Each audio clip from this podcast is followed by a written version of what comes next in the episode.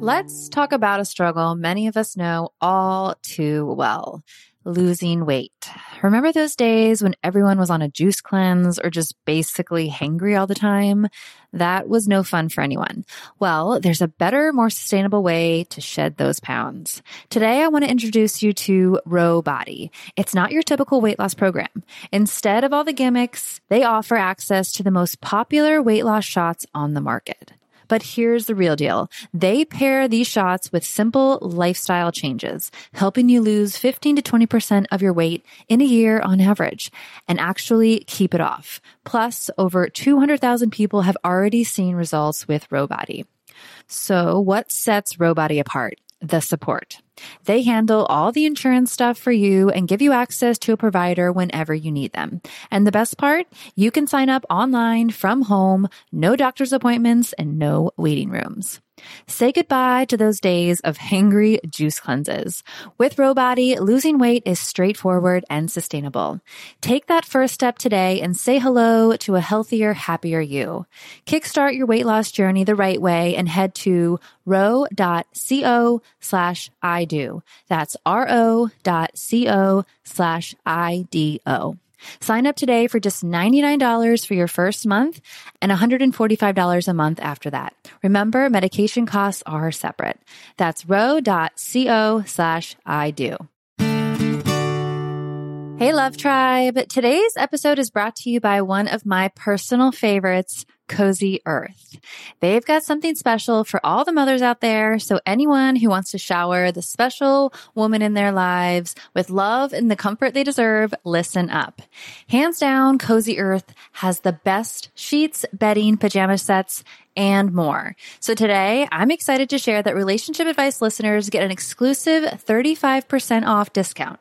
Simply go to cozyearth.com and use the promo code I do at checkout. The first time I tried their bamboo sheets, I was blown away. The comfort level is insane. I just love slipping into their seriously soft and cool sheets after a long day. And for a mom who knows that the struggle of sleep deprivation is real, Cozy Earth's temperature regulating technology has been a lifesaver. No more waking up sweating or freezing. But what really sold me is the quality of the bamboo sheets. They are by far the most comfortable sheets I have ever slept in. They are made to last years, which they have. I think at this point I have about six sets of them. And they have a 100 night sleep free trial and a 10 year warranty. So you know you're getting something that is going to stick around. So if you're ready to prioritize your sleep health and treat yourself or the mom in your life to the luxury she deserves, head on over to cozyearth.com and use the promo code I do for an exclusive 35% off. Because every mom deserves a good night's sleep. And with Cozy Earth, you can finally get the rest you need.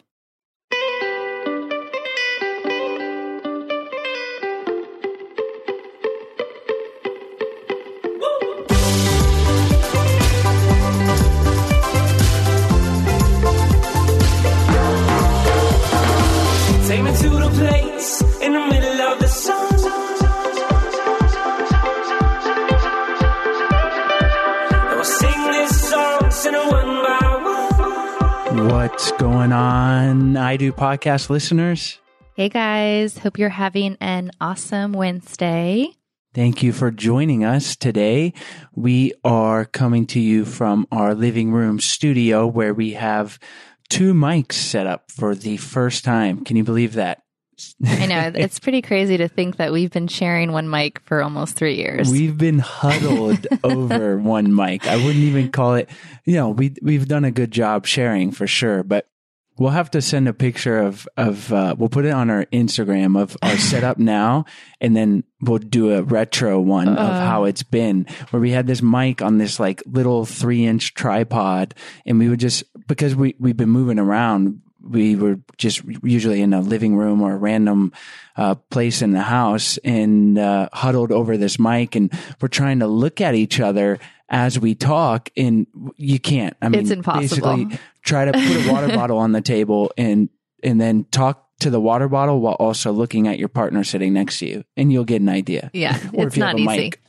but, but it's not it's not easy. But it and it's just when we started recording the intros with two mics, we were looking at each other and we're like, man, we got to set this up. And Sarah is the audio engineer and it's surprisingly not as easy to do as you would think as far as setting up two mics and then recording through Skype. So long story long, we got two mics. This was the first episode. And it, honestly, it kind of took me a second. It was like, well, this is kind of weird. Yeah. Like Sarah's across the table and I'm looking at her and my mic stand is like falling down. Whatever. We're going to, we're going We've to had fix some that. issues on this interview, but But no. anyways, definitely a good thing to do, uh, in with your partner is uh, be able to look at them when you're talking.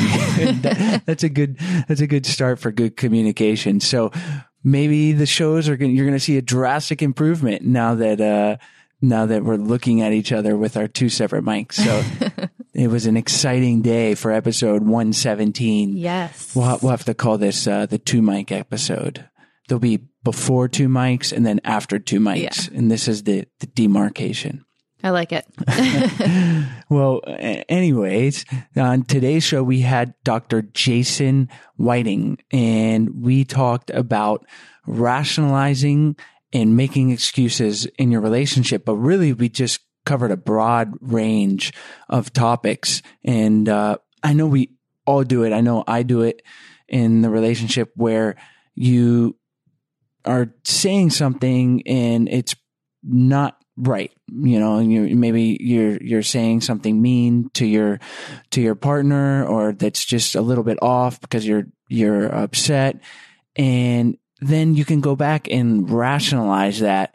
We're like well yeah i said that because you were being a jerk or i said that because you were supposed to do this it's easy to rationalize. We can all make up whatever excuse we want for our actions, but it's not productive in the relationship. So w- with Jason today, we go through the steps to to avoid that or to to deal with that and change those habits and then we really just talk about so much more. Yeah, we do. I mean, we go from talking about making excuses to making sure you're not drinking 16 bottles of Mountain Dew a day. Yes. Don't- Which, yeah, it's it sounds that. crazy, but Jason had a client who uh, who actually was doing that, and once he cut that out of his his lifestyle and started eating healthy and sleeping and and drinking more water, him and his wife, their relationship problems got a little bit easier. I don't say it didn't fix it, but they they started to do better. So uh, we talk about how that can benefit your relationship too. Yeah, yeah. I mean, it it's it seems so basic, and I'm glad Jason brought it up. But if you're not having a foundation of, let's just say, even sleep, and you wake up, and we've talked about this on the podcast before. If you and your partner had a bad night of sleep, or baby was up all night, chances are they're going to be more irritable and that's a lifestyle thing that we can change, you know, get better sleep. Don't drink 16 cans of Mountain Dew and you're probably going to react in a much better way than when your partner maybe says something that you don't like rather than snapping back at them or trying to rationalize a mean reaction. You're going to come from a better place. So yeah. Yeah, I think one of the tips that Jason gave was to kind of accept the process and and sometimes you just got to pick your battles and and let some things go and you know looking back in the first year of having Stella, Chase and I didn't get a lot of sleep and there were plenty of times where we probably snapped at each other when we shouldn't have. And so I wish that we would have, you know, both of us kind of just let some things go because at the end of the day, we are both good people and not normally mean to each other. So I think that's an important thing to remember that uh, just sometimes give your partner the benefit of the doubt. Yeah, Jason talked about doing that and and Sarah's being hard on herself, but I would say she was a uh, champ because first year she's doing most of the late nights uh, nursing. I was I was getting the rest, and she would yeah, and we we established it pretty fast. Like maybe she'd be a little snappy, nothing crazy, but then I would try to be like, all right, you know, and I think she would do. She's like, I'm tired. Sorry, I shouldn't have done that. But yeah, just giving your partner the benefit of doubt. So really just so many uh, great things in today's episode. And Chase and I put together a new blog post titled The Four Big Relationship Don'ts and How to Avoid Them. And so we would love if you guys check that out. We're starting to blog more and kind of incorporate some of the knowledge that we've learned from doing over what 117 interviews now. So we would love it if you guys checked out that article. We'll link to it in the show notes and in the podcast descriptions and we would love your feedback. Yeah, I can't take too much credit. I just proofread it. so if there's any grammatical errors, that's on me. Sarah, Sarah uh, has been pulling the weight lately, and I've kind of switched things up with uh, the the roles, I guess. In in that I've been watching Stella, our two year old, a lot more, and Sarah's been hammering out some great content for you guys. And and uh, that's probably a whole nother episode topic we can talk about is is our and we have but the relationship roles and certainly if you have kids establishing those. And we've uh, talked about you know sarah's like i gotta work on the podcast. I need you to watch stella. We communicated that and and now we're we're settling in. I'm still still working on on uh dealing with a two year old for much longer than I've had to in the past. in You're doing spurts. fabulous. Yeah. So, anyways, I think that's a good topic. We'll uh, we'll cover Yeah, add it to the sometime soon. the But as always, we really appreciate you guys listening, uh, sending us emails, giving us feedback and uh, topic requests and stuff like that. So, uh, yeah, hope you have a great day and enjoy today's show. Today's show is sponsored by Talkspace. Talkspace is the online therapy company that lets you get therapy through your smartphone via text, video, and audio. It's therapy for how we live today. To sign up, visit Talkspace.com forward slash I do to get $30 off your first month. That's Talkspace.com forward slash I do. Today's show is also sponsored by findyourtrainer.com. It's America's largest personal trainer resource that matches you with your perfect personal trainer. Train anywhere, anytime. Visit findyourtrainer.com forward slash I do and use the promo code I do to get $50 off your first four sessions.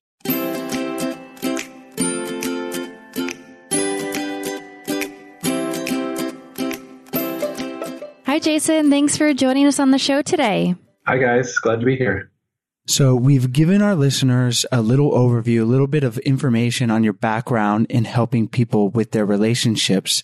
So why don't you take a minute, tell us about yourself and why you enjoy helping people improve the relationships in their life. Sure. Uh, I have always been interested in relationships, even since when I was young, and particularly what makes people be drawn so strongly to each other. You know, people fall in love. You hear songs on the radio, every other song, or even more than that, is about love. So we're kind of fascinated by it. So people have this really powerful instinct to, you know, get into a relationship. But what then happens to make so many relationships tricky or challenging or painful or even worse, you know, damaging? And so for me, that was just always really fascinating. So I started with the psychology undergraduate degree and then found the field of marriage and family therapy and did some graduate work uh, there and have been a professor in that field now for a long time and study, uh, you know, what makes people tick, what makes them uh, connect and then kind of fall apart at times. Well, yeah, it is interesting how love in relationships is permeates all aspects of our culture. You mentioned songs, obviously movies, and relationships are the foundation of our lives a lot of times and they can be so fulfilling but it, it's just interesting and why we love having people like yourself on to put the information out that as much of that um, as much that they're a part of our culture and in our lives we don't focus too much on improving them right? And and definitely there there's people out there that are doing that, those our listeners, uh, obviously are taking steps, but it, not nearly as much as it permeates just being out there and how e- the fairy tale story and, and the, the love songs. Obviously there's, there's heartbreak songs, but there's not songs about like, how rationalizing weakens relationships and how to improve, like what we're going to talk about today. So, um, yeah, it's it's important work, and and so I've just uh, jumped the gun there and, and given our listeners a little preview. But let's dive right in, and we'll talk about rationalizing and how excuses creep into even the best relationships and how they weaken them and how we can avoid that. So why don't we start by having you tell us what it lo- what rationalizing looks like in a relationship? Sure.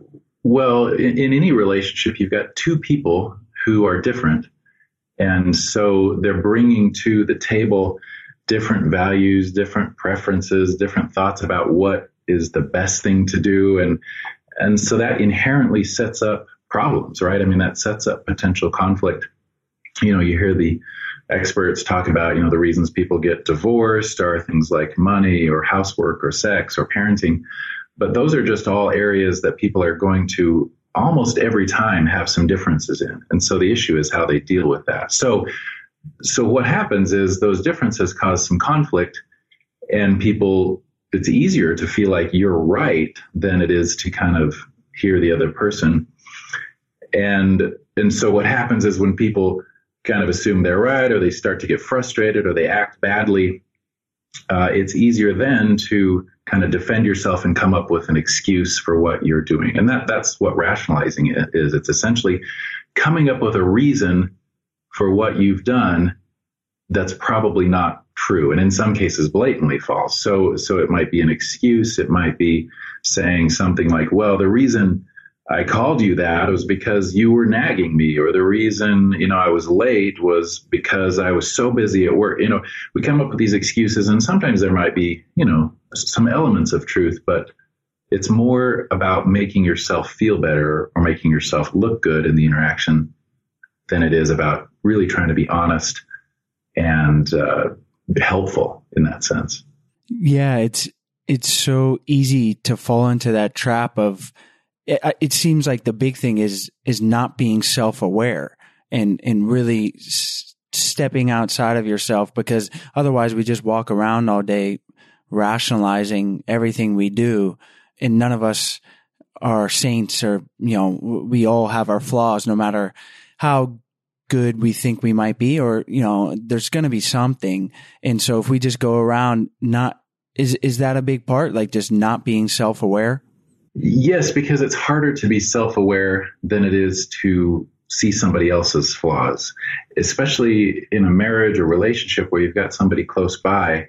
You know, hopefully we're giving each other the benefit of the, of the doubt and, and appreciating what the other does. But especially when emotions turn negative, it's hard to be self aware. It's hard to honestly take a look and say, you know what? When I got really upset, I said some things that I don't really mean and I shouldn't have said them. That that takes a little more work and that's easier to do later maybe after people are calmed down, but it's harder to do in the moment.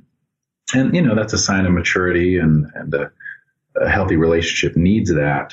But yes, that takes a little bit of a willingness to look at your own contribution to the problem. Uh, I had actually a couple I was meeting with just yesterday where we were having this very discussion. Uh, you know, I'm a licensed therapist, and they both are.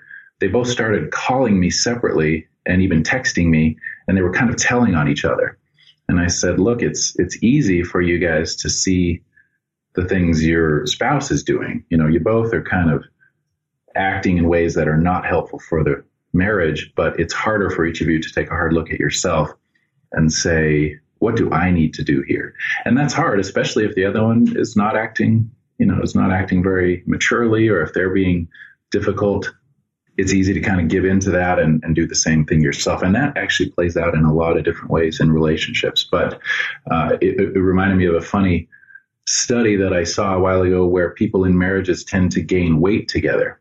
And one of the theories was, you know, not just context of things they had around, but it's easy for me to make an excuse about my own eating if my wife you know, if she's helping herself to, you know, nachos and cheesecake, then I'm gonna. It's more easy for me to say, yeah, I don't mind if I do. You know, I'll do the same thing. You know, people people kind of influence each other, and so when both are um, acting, you know, if one person acts badly, it's easy for the other person to act badly. So it, again, it takes each person saying, "Here's what I can do better," and it really doesn't matter what you're doing. I'm going to choose to act in a healthy way. I'm going to be responsible for my own behavior etc. And when one person does that, it often invites the other one to do it as well.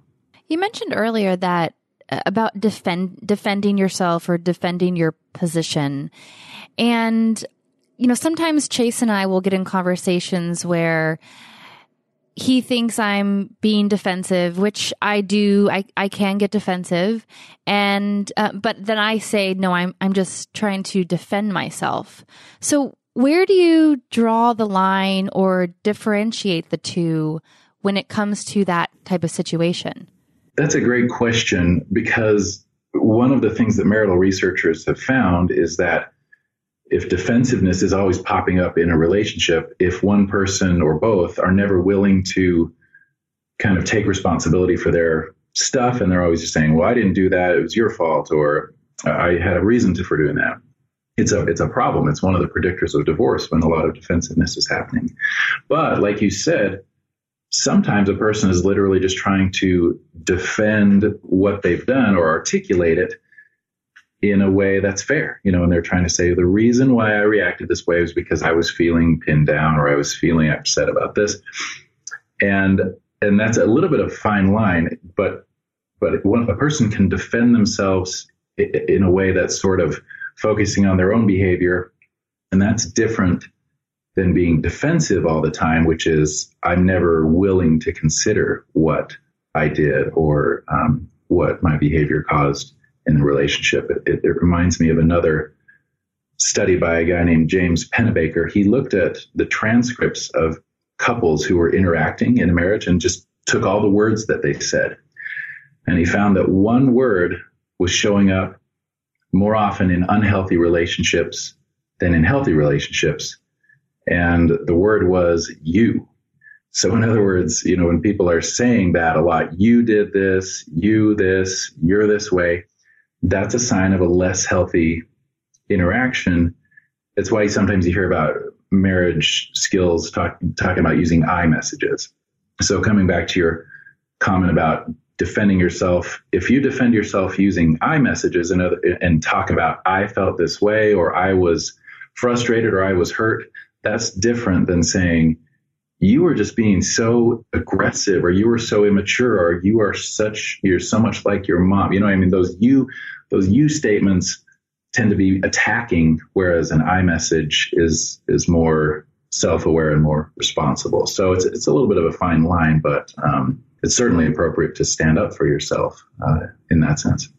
Yeah, it, it is interesting how it's such a, a fine line between that defensiveness and, and defending yourself. And then I've tried to come at it from a better approach as well, where instead of being accusatory of you're being defensive, I would say, um, and we heard this on a pod, on one of our uh, guests is to say, I feel like and, and again, that's that I statement. Um, I feel like you're being defensive when I say this or that. So it's that you and I statement can, can go towards both responses from both parties. And, and that was really valuable. I think, uh, Sarah felt like I wasn't as accusatory and just trying to open the communication. Right, right, right. Yeah. It's different when you're accusing and saying you're being defensive.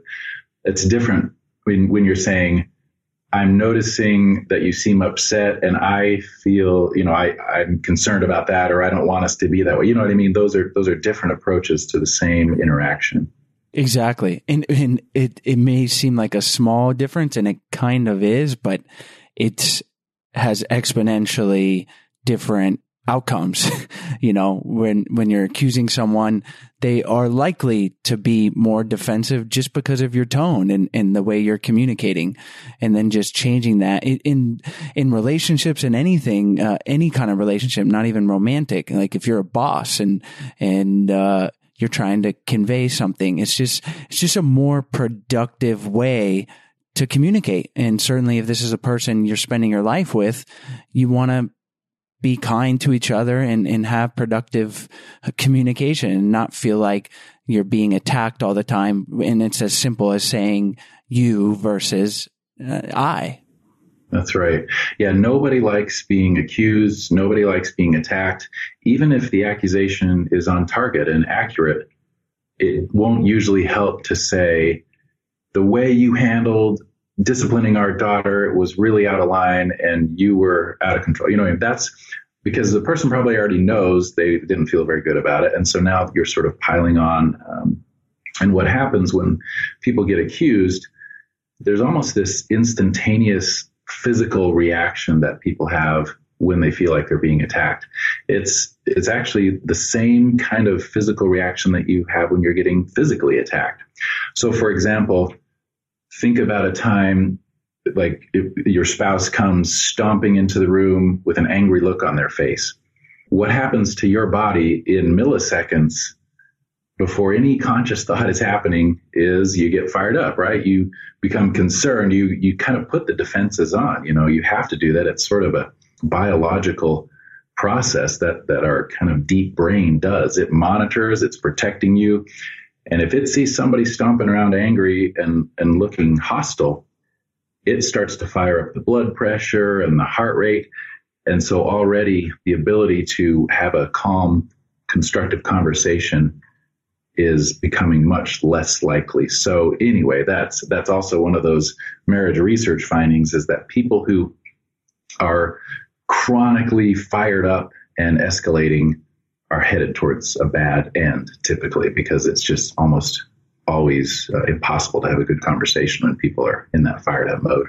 So, do you have any tips that our listeners can use to implement in their relationship to maybe help identify that they're doing these types of rationalizing and then how to eliminate them from their relationship?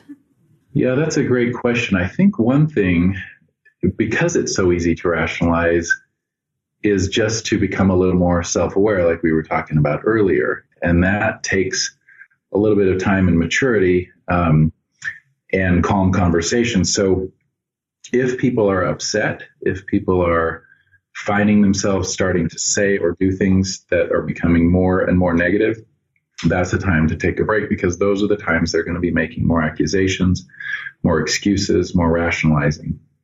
Um, so one is to just learn how to take breaks and that has to be done in a way that is constructive and not just driving away in a huff and stewing about it. You know what I mean? That's that's not going to help because then people become a little more entrenched in their own excuses. So if you think about a time when you've had a disagreement or, or a bad interaction with somebody, whether it's your spouse or a friend or a boss, we stew on it, right? We, we kind of process it. And the thing that happens is we tend to continue to kind of justify our own actions or think about what the other person, what we would, what we would say back to them. So, so the harder thing is to focus, like I said, on your behavior and maybe do things that are totally different, like read magazines or take a mindfulness break or go for a walk or do yoga or hit the gym, you know, things that just help you get a little bit of separation and space and literally help your body calm down. It always will help the thinking process and will always help people to um, to be a little more responsible and one researcher said that they did a study where they had people do that. They took breaks when they were kind of in the middle of conflict and they had them like read magazines, just sort of calm breaks, not stewing breaks. And he said when they would come back, it was like they had had a head transplant. You know, they, they just acted differently. They looked at each other differently. Their sense of humor had returned and I've seen it happen many times, you know, I'll do some mindfulness in sessions where people do some deep breathing for, you know, five or 10 minutes. It doesn't take much um, for people to just calm down. And uh, that helps. It helps them to be less accusing and less uh, making excuses. It's so true. And, and I'm glad you mentioned the mindfulness and meditation. We've certainly mentioned it on this uh, podcast many times before. And it's one of those things that's becoming more and more popular, I guess, in, in the culture. Certainly other podcasts talk about it a lot, but it, it is so valuable in becoming self aware and not letting your emotions control you. I think that's what we're, we're really talking about here. And I know that I don't think I'm a particularly angry person, but I can, I'm a different person. I know that when, when I'm upset and, and whether or not uh, what I'm being upset about is even justified, but just that that switch goes off and I'm not raging or anything, but I, I'm just not, uh, thinking rationally a lot of times and I'm not, it not going to be engaging in a productive conversation if I'm upset in talking with Sarah or or even someone else. So taking that break or and I think the more enlightened you are for lack of a better word, the easier it is to to navigate that that you don't necessarily have to take a, a break that maybe in the moment you're really able to to squash those emotions in, in, a good way, not letting them get the better of you. But I think a lot of us, uh, aim, aim to be that way, but maybe just taking that time and, and saying, um, saying something that you come up with with your partner that there's a like a stop word we've talked about that on the podcast with past guests that they recommend uh, saying something i think it, theirs was yellow light. And it's just like, that means, all right, you know, let's take a break and establish when you're going to come back. Cause you don't want to leave it open ended. Like you mentioned, you don't want to just stew, but, uh, that, that can be such a valuable thing to do.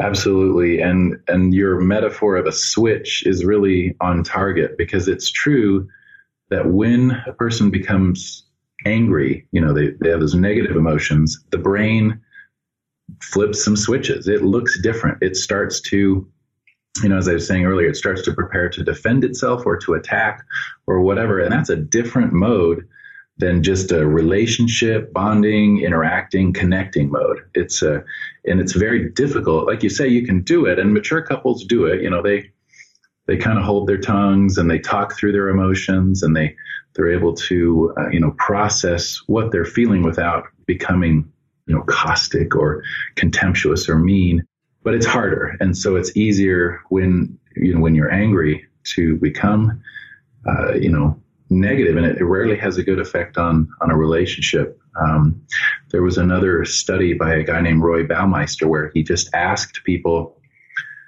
to think of a time that they made somebody else angry. And then he asked them to think of a time somebody made them angry.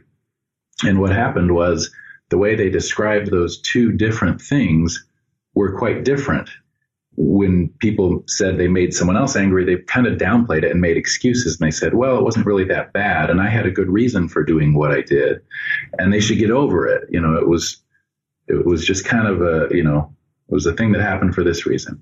But when they described times people had made them angry, they said, well, they just did this to be mean and I'm really upset and it did a lot of damage and kind of the point of the study was when we become angry, we shift into this mode that we defend ourselves and we excuse our own behavior and we see other people's as really negative and without reason, if that makes sense. Like people, people automatically kind of circle the wagons and and they make they want to make themselves sound better and they um, and they they experience other people as harsher than they actually are. So in marriage, you know, you might mind read and say, well, you just said that just to be mean. Well, I doubt that the person said it just to be mean. They probably said it because they had some perfectly good excuse in their own mind for why they said it. So it's just kind of this really easy thing that we do, you know, flip into that mode of making our behavior make sense in our own heads, even when it's negative. Yeah, I um, can definitely relate to that. And there was a uh, quote that I really like in, in for not just uh, intimate relationship, but it's something along the lines of don't ascribe to malice what can often be attributed to ignorance or you can replace that by busyness or lack of sleep or and I've said this before and because I think it's so valuable that we automatically I think not everyone but maybe the default is that we assume that our partner or our friend or that coworker or the person that didn't return an email, we assume, uh, they're just trying to be mean or they just don't care. But the reality is, like you said, that your partner is not going in with the intention to hurt you, hopefully. And if, if we can kind of switch to, to give them the benefit of the doubt, that's just going to change our response. It's going to change our switch from going to to defensive and, and on the on the defense and then on the attack. And that that's really helped me a lot. Not necessarily with Sarah because she she is not that everything's always perfect but she's I'm definitely the more volatile one in the relationship I guess Hardly. if, if you had to say it. But particularly like in business and, and other stuff like if I don't get an email return rather than you know, oh man, this person's just writing me off. It's like, no, they're, they're probably just busy, you know, and that's really helped me a lot.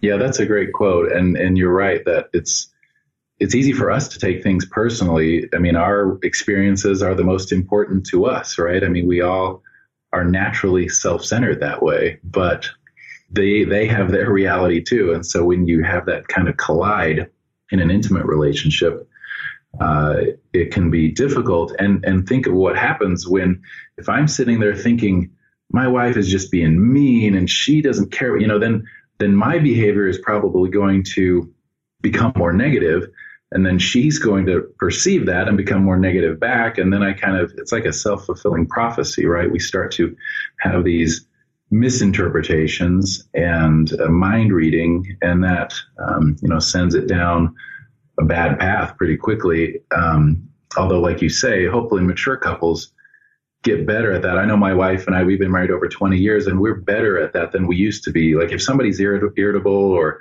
having a bad day, I think we both usually can give the other one some space and just say, well, you know, they said this, but not how they usually are. So I'm just going to come back to that later if we need to, or, or, you know, give them the benefit of the doubt. And that's, and that's what a healthy relationship has when when partners trust each other. You know, when they kind of know that okay, generally he she is a good person and they're not mean. I know that. So this is something that's a little bit out of the ordinary, um, and that's you know that's a good sign. It's a it's a bad sign in a relationship where they really are being mean and taking shots. You know that's a that's a relationship that's going downhill or that has some abusive tendencies, uh, which are important to address as well.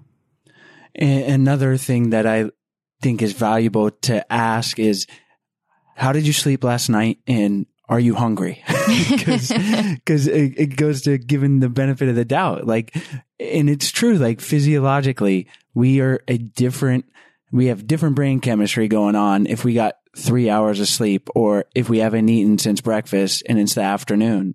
So it, it sounds, it's kind of silly, but I think, uh, I think it was Bill Clinton that said he would ask, like, eh, he's having like these big meetings and that's like a question he would ask to, to see where, uh, people's headspace is at.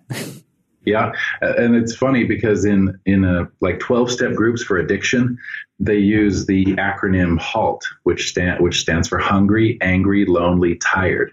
If any of these those things are going on, you know, if you have three hours of sleep or if you haven't eaten all day, you're going to be vulnerable to relapse in addiction. And exactly like you said, you're also going to be just irritable in general and more reactive. Um, and there's some funny research about that too, where they they had uh, married couples come into a lab and they gave them a little doll which represented their spouse, like a little voodoo doll, and they they told them to stick pins in it depending on how irritable they were with their spouse, and what they found was an exact correlation between between how hungry they were, you know, and how many pins they stuck in their spouse. So, so don't. Uh, don't try to have a difficult conversation on an empty stomach. Better to go out and get a steak and, you know, maybe talk about it afterwards, or, or it might not even be a problem afterwards when you're feeling better.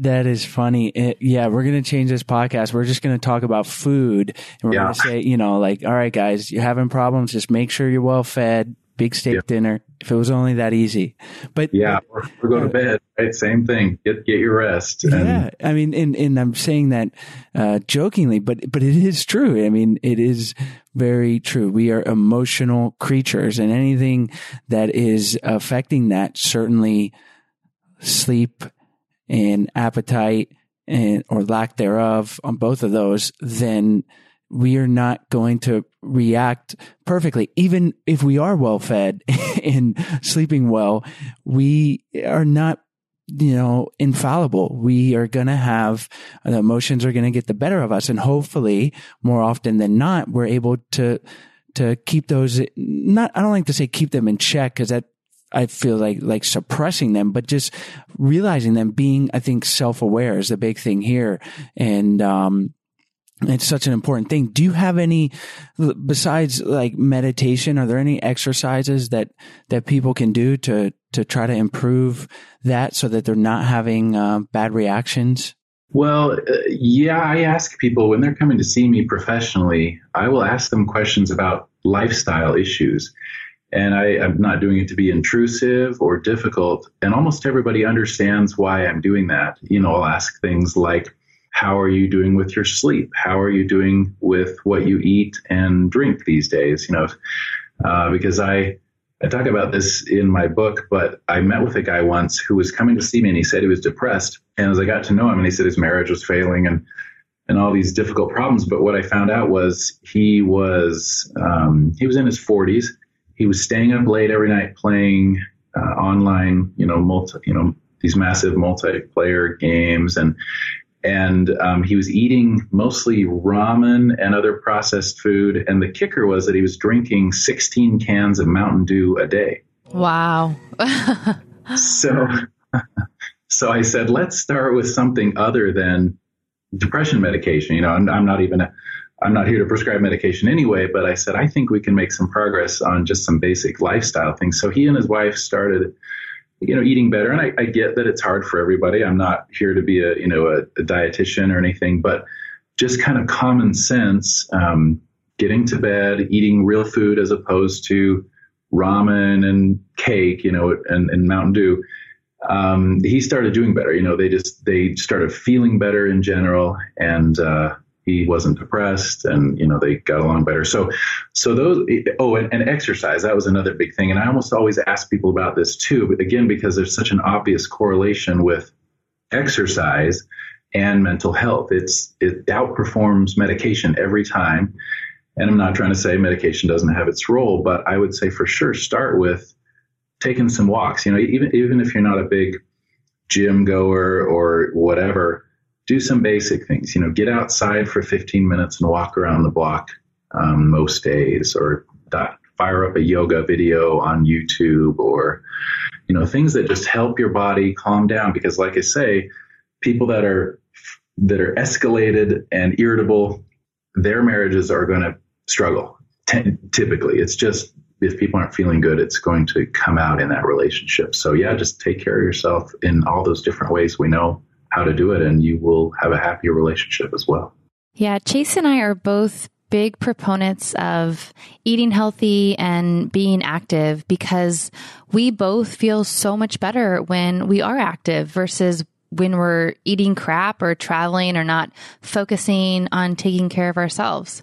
Yeah, I, I love how you said that, Jason, because we obviously we started and and we've gone through some great things but you are taking a very holistic approach when when you're asking your clients when, when they come in asking them that because it is so true just like in when you go into the doctor unfortunately it it's not what always happens that we're trying to uh, treat the symptoms rather than the cause and we want to deconstruct uh, your communication style and all these things and certainly everyone can always improve them. But something as simple as like, are you getting enough sleep? What's your diet like? That's really the foundation. And, and it is a big part of our lives. And, and, uh, we'll have to focus on that a little bit more, um, in future episodes. But, but, uh, it's so true. Like if you don't have that together, then you can be the best communicator in the world. But if, if you're tired and you're all jacked up on Mountain Dew, like you're not going to be, uh, the best person to be around all the time.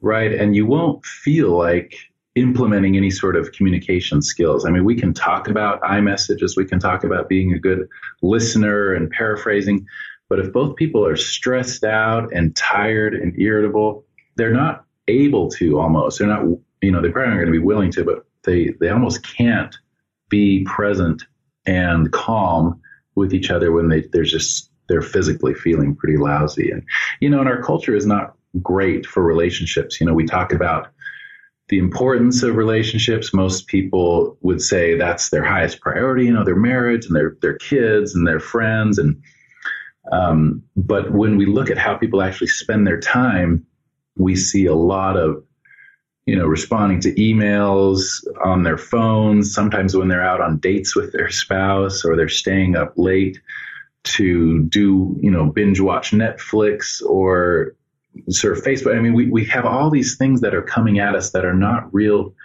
uh, relationship friendly. And so you really have to prioritize it. And, you know, it's why, you know, it's great that there's podcasts like yours or other resources, but people have to choose to take care of themselves, to take care of their, of their relationship. And that uh, takes some deliberateness and some self awareness, you know, all those things. And, and otherwise it's, it's just not going to be as healthy.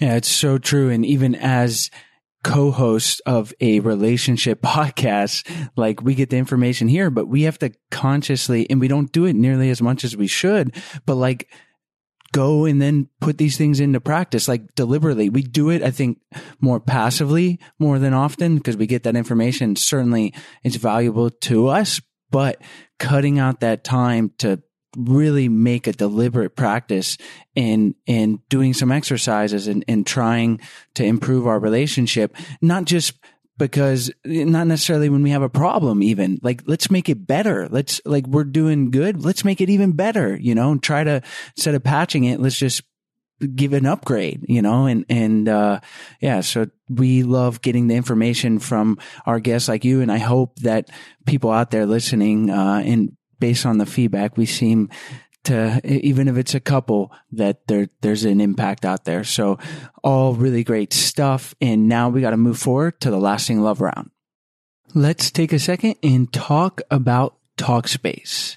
Talkspace is an online therapy company that matches you with a certified therapist from their vetted network of therapists and you're able to get therapy straight from your smartphone or computer. And pretty much all of our guests and it's universally accepted that therapy is one of, if not the best ways to improve yourself and your relationship, to really talk it out with an expert. And there's no reason not to do it now because you can do it from your couch with your smartphone. Yeah, like Chase said, there is no reason that you should slack or not try therapy for your relationship. Even if you're not struggling, therapy will help you improve your relationship and make it even better. It's a great foundation to make your relationship stronger. So if you want to sign up today, visit talkspace.com forward slash I do. Use the promo code to get $30 off your first month. That's talkspace.com forward slash I do. Talkspace, therapy for how we live today. Therapy is a great way to improve your mind and your relationship, but we know it's also so important to take care of your body and be healthy. And that's why our sponsor, findyourtrainer.com, is an excellent resource for us and our listeners. Yeah, we got a theme going here. Any, we got you covered. Basically, mind and body, they come together. If you're getting therapy from Talkspace, but you're sitting on the couch with your therapist all day, not with your therapist, just watching Netflix, you're not going to have a sharp mind. You're not going to feel good. You're not going to feel healthy. So findyourtrainer.com matches you with a certified personal trainer in your area and they will meet you outside at the park. They'll come to your house. They'll meet you at the gym. So just like there's no excuse not to get therapy because you can get it from your smartphone with Talkspace, there's really not an excuse to get active. If you need that extra motivation, maybe some guidance, findyourtrainer.com will match you with a personal trainer to get you going the right way. So to sign up today, visit findyourtrainer.com forward slash I do. Use the promo code I do and you'll get $50 off your first four sessions. That's findyourtrainer.com forward slash I do. What is one tool or practice our listeners can use on a daily basis to help improve their relationship? That's a great question. I would say uh, the tool would just be to connect and spend a few minutes together. You know, you always hear about the basics of communication, but like I said, with such a busy and hectic world we live in, you've got to be deliberate about it. So I would say touch base throughout the day, you know, once or something with a text, but then at night or especially on the weekends, you know, take time to just talk and spend time together. So it, it, it almost comes down to as simple a thing as talking together and going on dates, but do it in a way that you're having fun and that's not just talking about the relationship. Because if you if you neglect time together, then when you do get together, only problems will probably be discussed, and that's not as fun. You've got to have fun, just um, kind of neutral things that you're talking about. It, the same kind of things that most people do when they're dating and when they're courting, right? They're having fun together. They're spending time just talking about uh, life and important things, but they're not trying to solve problems all the time. So you've got to keep that going. You've just got to keep um, time where you just feel connected and like you're a, like you're a, a like your friends. Is there a book or resource you could recommend for listeners who want to improve their relationship?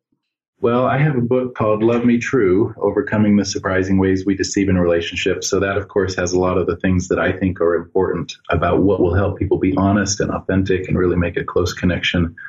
But I will say there's lots and lots of good stuff out there. And so, I would just say, you know, that's part of being deliberate in your relationship is, you know, getting a book once in a while and putting it on your bedstand or, or putting a podcast on when you're driving the car together, you know. So I think there's, it's kind of like, it's kind of like a gym, you know, you can go to a lot of different gyms. The main thing is, and you'll benefit. The main thing is just that you go. So if you have that attitude of we're working on a relationship, it'll benefit. Excellent. Well, your book, as well as those recommendations, will be on our show notes page at idopodcast.com. Great. We've been married for almost three years now. Is there any advice you'd give newlyweds? Newlyweds. Well, I would just say to be patient as the relationship unfolds because it's a little different uh, after the first year or two, especially as you move into parenting. As you guys know, right, it, it changes somewhat. Um, your focus changes, your energy changes, and sometimes that sometimes new newlyweds kind of panic at that. They think I don't have the same fire or passion as I used to have, and that's okay. You know that the passion and the fire will still be there. It'll be a little more mellow, but what will happen is it'll develop into this more trusting, relaxed friendship that um, in a lot of ways is really fun and really satisfying kind of like we were talking about earlier to where you kind of learn to let things go and you learn that some things are more important than others. So i would just say accept the process for what it is and uh, allow your relationship to grow and to change. What advice would you give our single listeners looking for a happy relationship? Well i would say to kind of the same thing if you focus on being a good person and being a, a good friend and um, that's the, and kind of getting out and being you know with other people and socializing and finding um, you know opportunities to do that that's more important than maybe worrying about it or um, i know sometimes people get um, anxious or concerned about that you know if they're if they're saying i'm not finding the right person but it's really more just about continuing to develop yourself as a whole person you know, investing time in hobbies and satisfying things and, you know, connecting in, in places where there's other like-minded people.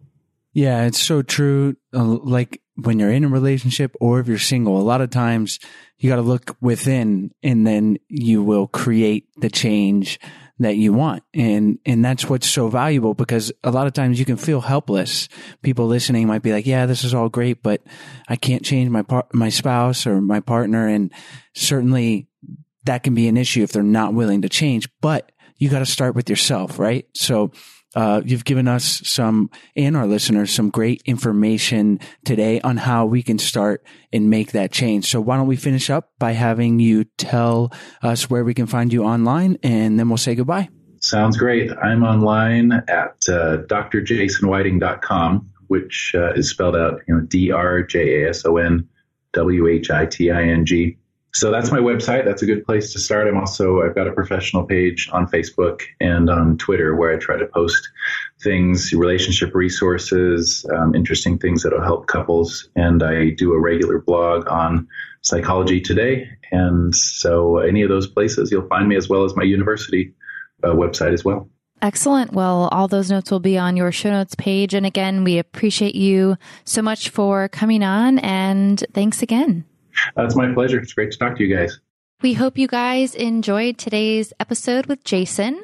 Just a few reminders if you want to check out the blog post that we mentioned in the beginning of the show, you can head on over to our website at idopodcast.com forward slash big four.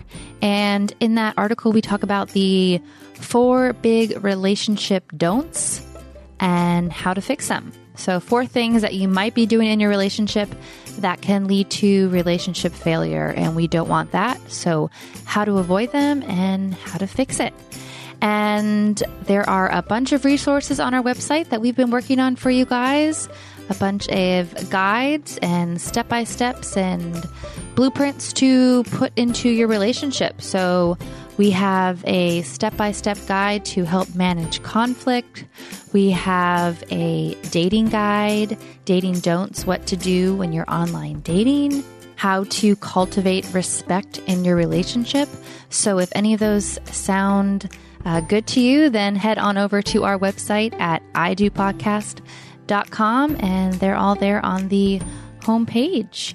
And lastly, if you guys have not tried our 14 day challenge, you can do so at idopodcast.com forward slash 14. You will get a daily email for 14 days, and each day you will get a doable challenge for you to implement into your relationship. And we know it will make your relationship stronger and even better. So we hope you guys enjoyed today's show, and we'll see you next time.